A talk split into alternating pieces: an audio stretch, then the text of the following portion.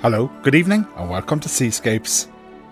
On tonight's programme, the little known story of a Royal Navy ship captured by the IRA just after the War of Independence, Ireland's lighthouses, and disturbing accounts of the culture and morale in the Irish Coast Guard services.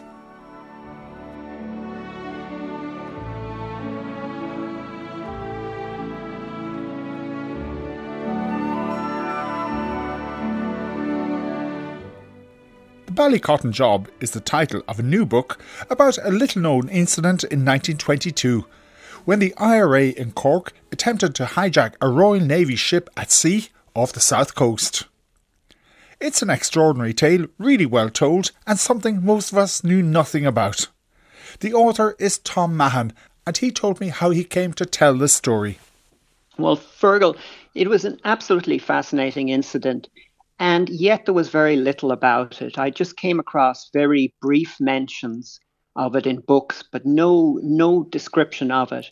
And I also have a personal relationship to the story in that when I was a kid, we used to go down to Cork and stay with my grandparents, uh, Tom and Ellen Crofts. And I remember uh, my grandfather, uh, who was a very warm, jovial uh, fellow, had a, a spyglass, an old bronze spyglass from a ship.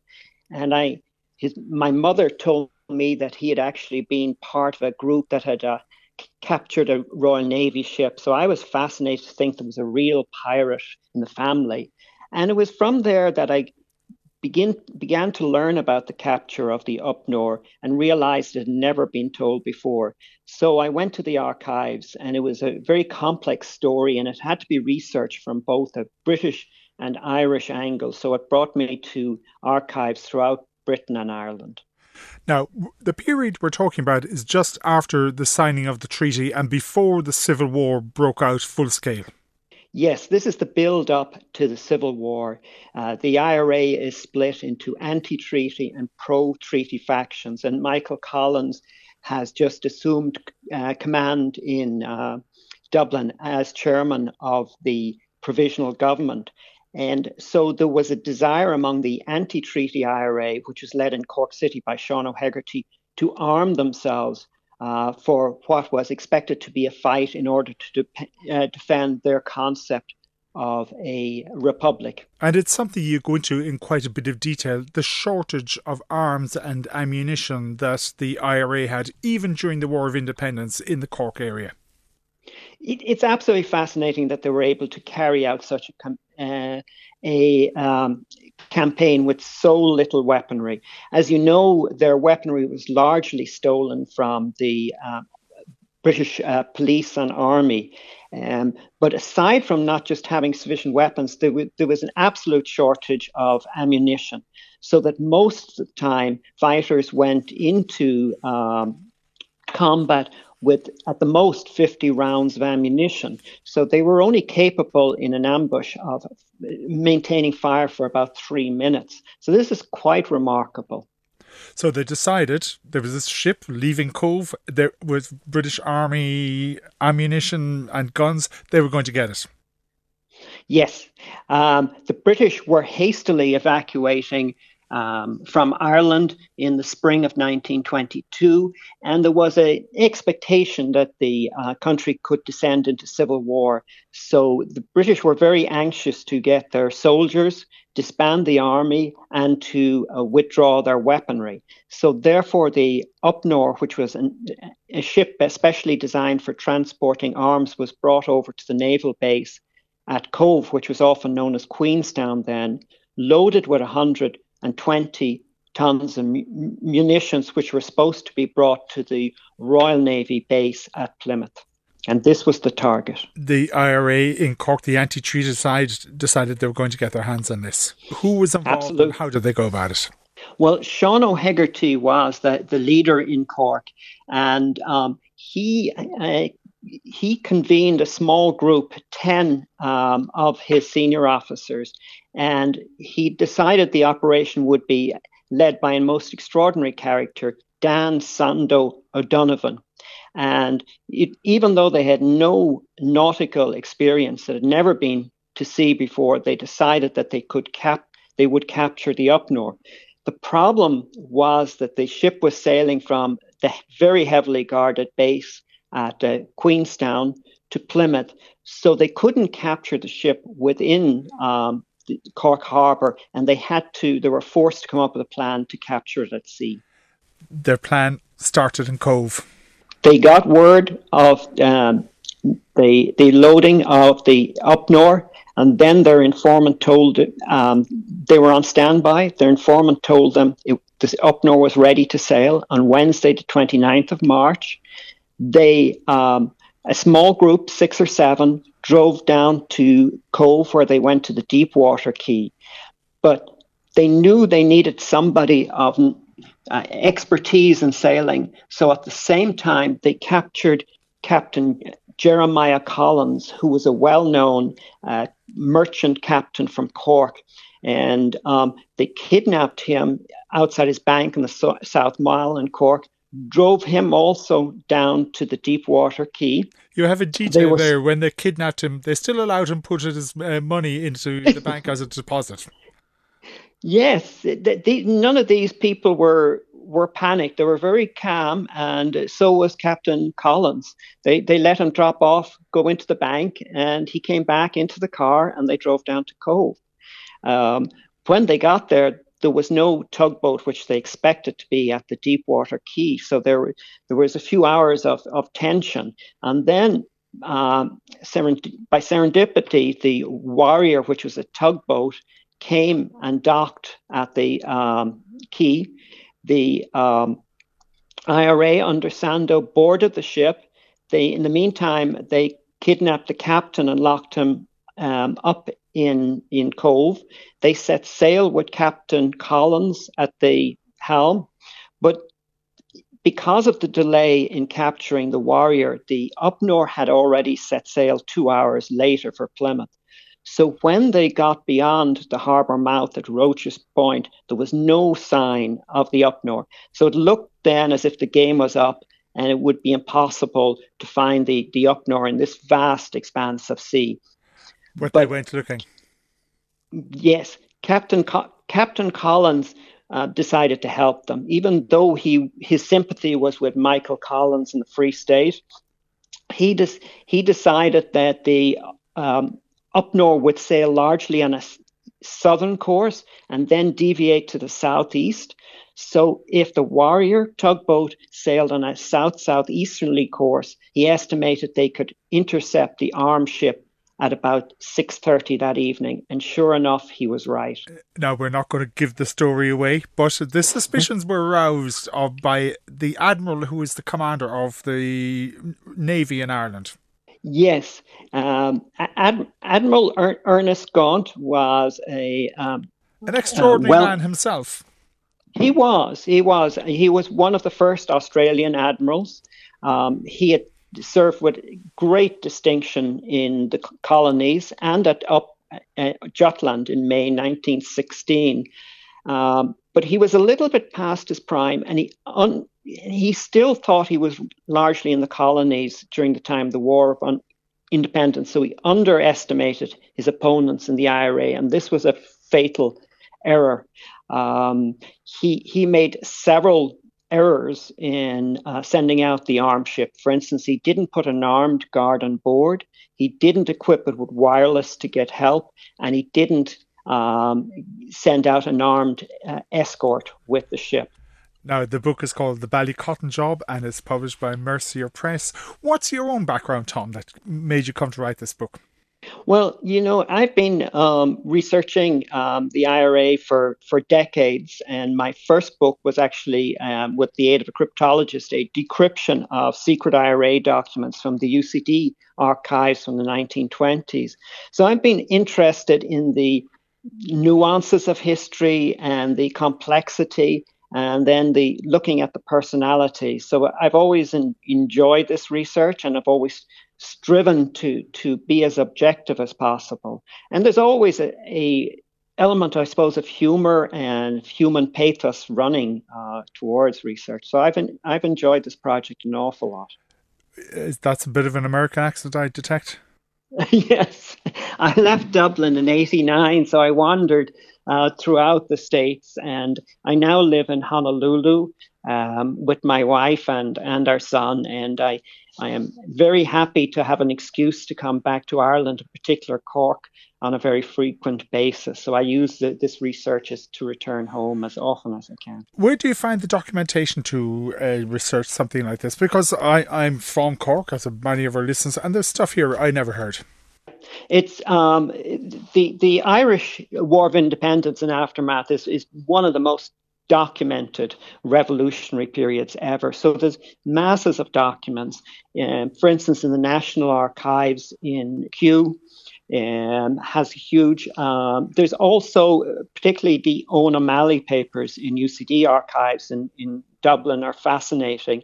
And then we have the Bureau of Military History, which has released uh, thousands of witness statements taken in the 1950s and 60s from participants. So it's a matter of putting everything together, Fergal. Um, what is difficult is that in researching a story like the Upnor, is that there is it, it requires really numerous sources because there's only a little bit in each source. Um, so piecing it together has been fascinating, and it's taken years to do that. And The Ballycotton Job by Tom Mahon has just been published by Mercier Press, and it's a really a terrific read. The Oireachtas Committee on Transport and Communications heard some disturbing accounts of the culture and morale within the Irish Coast Guard services this week. The Irish Coast Guard Volunteers Representative Association was before the committee on Wednesday, following on from appearances by the service management some months ago. The Volunteers Representative Group described a service which was, they said, dysfunctional, overly bureaucratic and rigid, and where members who gave freely of their time to do a dangerous job were never listened to. Chair of the group, John O'Mahony, spoke of the level of morale in the Coast Guard services morale in the Coast Guard is, we would consider it to be at an all-time low. Uh, we would say that, you know, many units are probably at half strength, um, if, if not lower. And even within those units, the number turning up for actual call-outs and for training is even less than that.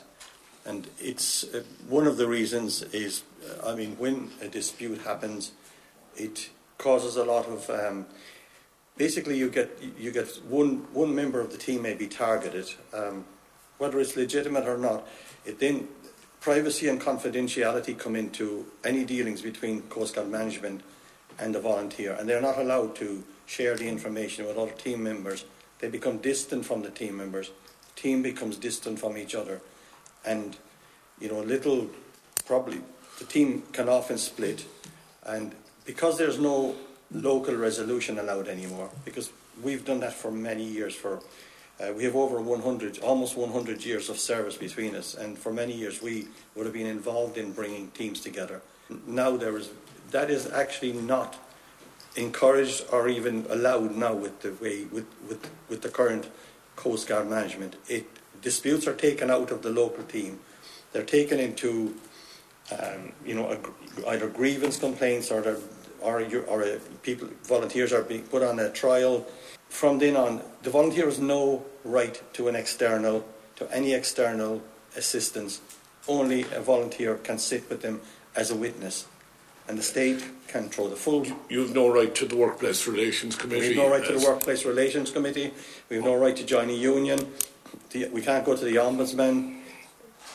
No, and when we check it every time, we're told because you're volunteers, you're not a worker. That was John O'Mahony of the Volunteers Representative Association. And what he said there has been reflected by volunteers who have separately contacted us here on Seascapes in recent months. Assistant chair of the group is Bernard Lucas, whose late wife Caitríona died during a Coast Guard rescue operation in Kilkee in 2016. Here he describes the situation in Doolin in response to a question from TD Joe Carey. I'm aware of a situation that happened in, in the Cliffs of Moher.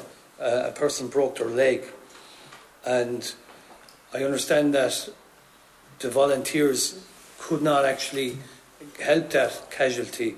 Is that the case? Yeah, very much so. Um, happened the day before yesterday. Um, casualty had a, a, suspected broken hip on the pathway at the Cliffs of Moher, and the pathway isn't this wide, isn't particularly wide. It might be from me to the next row of tables in front, and there's a, a wire fence. But Coast Guard volunteers aren't allowed to go over that wire wire fence because eh, of different reasons. And this person was just literally there, roaring in pain with a broken leg. And there was nothing. Three volunteers turned up from Doolin, and there was nothing that they could do. So the fire brigade come along, and they just go over the fence, do the right thing, put the person in a stretcher, and take him back and get him to the hospital as, as quickly as possible. The helicopter, in this occasion, airlifted the person. And why would that be the case? Why can't volunteers, you know, do what they should be doing? Uh, yeah, and the- rescue that, that casualty. Yeah, i- it's to do. There was a report done on the Cliffs of Moher, on parts of the Cliffs of Moher, saying that they were dangerous and they were going to fall and, and different things Did like that this. report, And, Mr. Lucas? Sorry? Who carried out that report? um, it was on behalf of Clare County Council, and uh, it was deemed that part of the Cliffs were, were unsafe and stuff. And so there was a plan put in place that if we did have to go out over the Cliffs of Moher, that we would park a jeep in the field, and there'd be chocks put to the back of the jeep, and we would anchor ropes, and we would put a harness, and we would just go over the fence. But this has never been implemented. The plans are there, the equipment arrived, but it is lost somewhere in wherever these things go, and nothing has ever been implemented. But the point being is that that, that case that happened just the day before yesterday was very important because if there had been low fog on that day, the helicopter would not have been able to winch uh, from the top of the Cliffs of Moher. And if the fire brigade had been on a house fire, for instance, this casualty would have been still lying just there, roaring in pain with a broken hip, and three volunteers couldn't go to do anything to relieve her or comfort her or put anything around her for the for hypothermia, for instance. So I don't know what the answer would be. Uh, we have an we have an area at the since since the Doolin team have been stood down. We have an area called Aill na Searrach, and it's a very steep slope, and it's there's a goat path that runs down along and surfers go down, people go down taking pictures. Now it's quite steep, and it's you want to have a good head for heights to be able to do it. But if anything happens to anybody at the bottom of this path, simple thing, a sprained ankle, twisted ankle, there is no mechanism, to get that person out of there as it stands at the moment with the Doolin team being stood down. We have the ropes and we have the gear and we have the experience. We've done it for lots and lots of times over the years. But at the moment, there is nobody to take that person from that position to the top uh, to safety. And that was from the Oireachtas Committee on Transport and Communications from last Wednesday. And this is an issue we'll be returning to in the weeks to come. If you want to look back at that hearing, you'll find the link to it on our website, rte.ie slash seascapes. The latest series of the Great Lighthouses of Ireland began a four week run on RT television last Sunday. The first programme featured the iconic Fastnet Lighthouse, and David Hare of In Production TV, who made the programmes, told me about the latest series. So, episode two, which is coming up on Sunday, uh, we're talking about storms and shipwrecks, how Ireland's uh, seabed is being mapped. We talk about uh, Admiral Francis Beaufort, who was born in Navan, County Meath, and is best known now for the Beaufort wind scale and was responsible for all the charts that anyone that goes to sea will be familiar with. Mm. Um, and then we we talk about Storm Ophelia and um, one particular lighthouse attendant's experiences of being at the old head of Kinsale when Storm Ophelia hit, um, which is very you know very dramatic. What happened? Um, well, he was staying in the cottages, what what what used to be keepers' cottages uh, next door to the lighthouse, which I think are about 30 meters above above high tide. And the storm basically broke into the house, smashed the windows, came into the downstairs, smashed the bedroom windows upstairs, and he was there at the time. And I think that you know anyone can imagine if waves start coming in through your windows 100 you know 100 feet or so above sea level, that's quite a dramatic moment. And then your third programme? The third program, we talk about lights, the, the sort of technology of lights, uh, the, the Fresnel lens, various inventors who sort of made the actual source of the light stronger. There was a chap called John Richardson Wigham who who designed new forms of um, gas burners specifically for Irish lights. and we talk about the mercury baths the big optics were able to, to, to rotate on with almost no friction at all. We talk about uh, Valentia Lighthouse, sorry, the lighthouse on Valentia Island, and then, of course, the transatlantic cable. The mercury baths, as you call them, they were pretty extraordinary, and they're just being removed now. More or less, I think they might be all gone by now. If they haven't all been removed by now, they're certainly in the process of being removed, and there are probably only a couple left. And the reason I think Irish Lights wanted to take the mercury away is, you know, as you know, it's highly toxic and uh, particularly when it evaporates. If the you know if, if the lantern room gets very very warm, you can get a little bit of evaporation, and I think that's what what they were particularly worried about. So what they're doing is they're replacing the mercury with essentially ball bearings, and so the optics will still rotate, but it'll just be on a different system because it, it was an extraordinary invention that most lighthouses operated like this. They had a, a vat of mercury, and then the light sat in this and just turned around. Yes, and we've actually got a shot. Uh, I think it's in that program of. I think it's John Noel Crowley, one of the lighthouse keepers we interview, and you actually see him turning the optic and the fastnet literally with his hand. He can he can move it um, and it probably weighs you know five tons or something. And he can literally move it with his hand because there's so little friction. So this thing is so carefully balanced. It's just, as you say, floating, sitting on a um, you know a, a, a, bath of mercury, and because mercury is liquid at room temperature, uh, and is I think it's 13 and a half times denser than water, so such a heavy object as the optic can literally float on this mercury and can be can be turned around it. So I mean, it's a brilliant invention.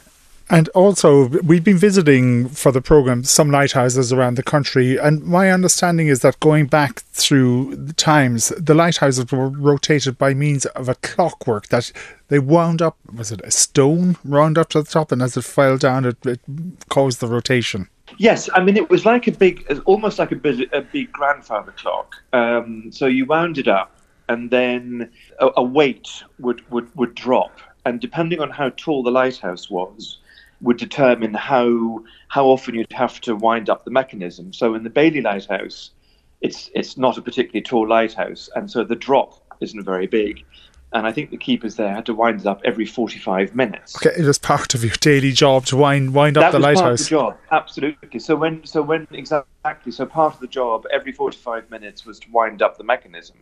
On a lighthouse such as the Fastnet, where, you, where you've obviously got a much longer drop, you know, you'd be winding it up every couple of hours. Why do we have such a romantic attachment to lighthouses? It's not just an Irish thing, because you see photographs of lighthouses all over the world in the US, in France, Portugal, Spain. They're very iconic. Well, we talk about that very much in Programme 4. We interview um, an artist who works in, in West Cork, Geraldine O'Sullivan. And we interview a photographer, Peter Cox um, and they both, you know, photographed and painted respectively, you know, lots of different lighthouses.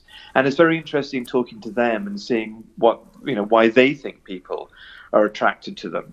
Um, I mean, as Peter Cox said, you know, they're basically pieces of transport infrastructure, uh, which isn't particularly romantic, and yet people do seem to love them.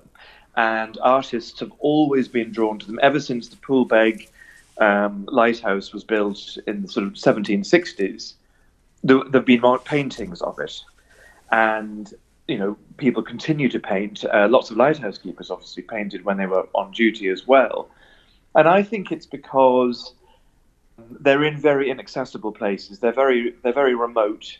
They offer shelter, and yet at the same time, you wouldn't necessarily want to be in one during a storm. So there's a kind of a, bit of a bit of danger and a bit of coziness, all in the same building, if, if such a thing is possible. And I think people just find them mysterious in a way and romantic. Um, the people who worked in them are, you know, may, maybe heroic is too strong a word, but they certainly did a did, did an amazing job in very difficult circumstances. So there's a lot going on that people just find attractive. I think. The Great Lighthouses of Ireland. You can catch it on RTÉ television at 6:30 next Sunday. If you missed the first episode, you'll find it on the RTE player.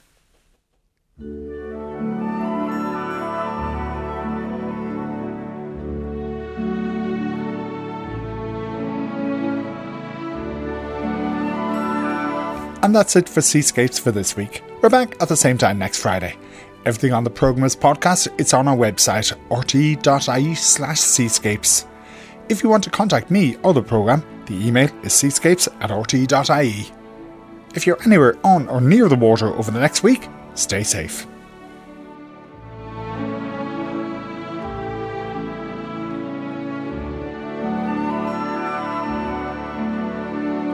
Seascapes is presented and produced by Fergal Keane.